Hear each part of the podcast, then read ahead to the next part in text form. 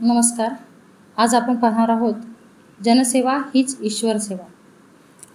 दीड वर्षाची गीता व सहा महिन्याचा आयुष यांच्या माथ्यावरील आईचं कृपाछत्र चार महिन्यापूर्वीच हरवलं होतं.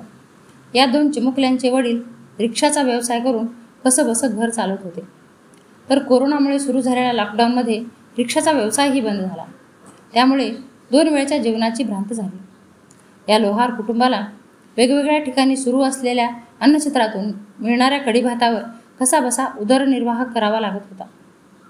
आईचे छत्र हरवलेल्या छोट्या आयुष्या दुधाची गरज आजी जुलिया मिंज ही शेजाऱ्याकडून तांदूळ आणून त्याच्या पिठात पाणी व साखर एकत्र करून भागवत होती. लोहार कुटुंबियांची जगण्याची ही अगतिकता शिवाजीनगर येथील राष्ट्रीय स्वयंसेवक संघाचे कार्यवाह श्री विजयजी यांना समजली.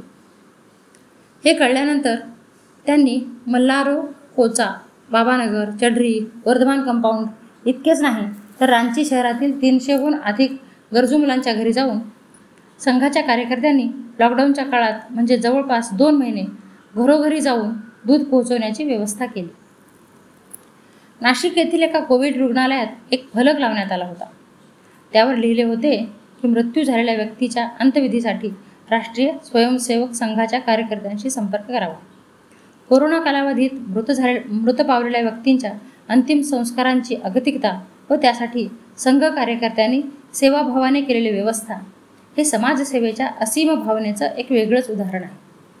कोरोनामुळे मृत्यू पावलेल्या रुग्णांना आपण शेवटच्या यात्रेला आपल्या चार नातेवाईकांच्या खांद्यावरून स्मशानभूमीपर्यंत जावे ही त्यांची शेवटची इच्छा. कधी वडील कधी भाऊ बनून नाशिक जिल्हा कार्यवाह मंगेशजी व त्यांच्या सहकाऱ्यांनी पूर्ण केली.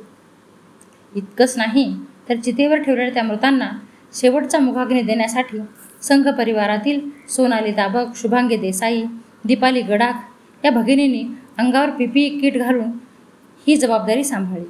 खरं तर असे करताना त्यांनी स्वतःच्या जीवाचीही पर्वा केली नाही. जेव्हा संकट मोठं असतं तेव्हा संघर्षही मोठाच करावा लागतो. कोरोना काळात हजारो किलोमीटरची पदयात्रा करीत आपल्या घरी परतणाऱ्या लाखो लोकांच्या जेवणाची व्यवस्था करताना प्रशासनही हतबल झालं. तेव्हा सेवा भारती व संघ कार्यकर्त्यांनी ही जबाबदारी मोठ्या निष्ठेने सांभाळली. देशभरामध्ये एकूण सतराशे ऐंशी जागी चव्वेचाळीस लाख मजुरांना अन्न पाणी औषधे या मूलभूत गोष्टींचे वितरण करण्यात आले. या सेवा कार्याची माहिती देताना संघाचे अखिल भारतीय सहसेवा प्रमुख राजकुमार मटारेजी म्हणाले की हा देश हा समाज आमचा आहे. याच भावनेने स्वयंसेवकांनी स्वतःवर अधिकाधिक जबाबदाऱ्या घेऊन सेवाकार्य केले. कोरोना काळात गंभीर आजारी असलेल्या रुग्णांना रक्त कमी पडू नये म्हणून पाच जून दोन हजार वीसपर्यंत साठ हजार दोनशे तीस स्वयंसेवकांनी स्वतःचा जीव धोक्यात घालून रक्तदान केले.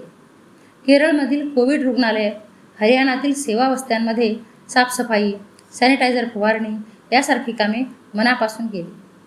मेरठमधील अमरोहा येथील सुरू असलेली मेडिकल हेल्पलाईन असो किंवा सेवा भारतीची देशभरात चोवीस तास सुरू असलेली हेल्पलाईन असो यामुळे शेकडो पीडित रुग्णांना व त्याच्या नातेवाईकांना दिलासा मिळाला.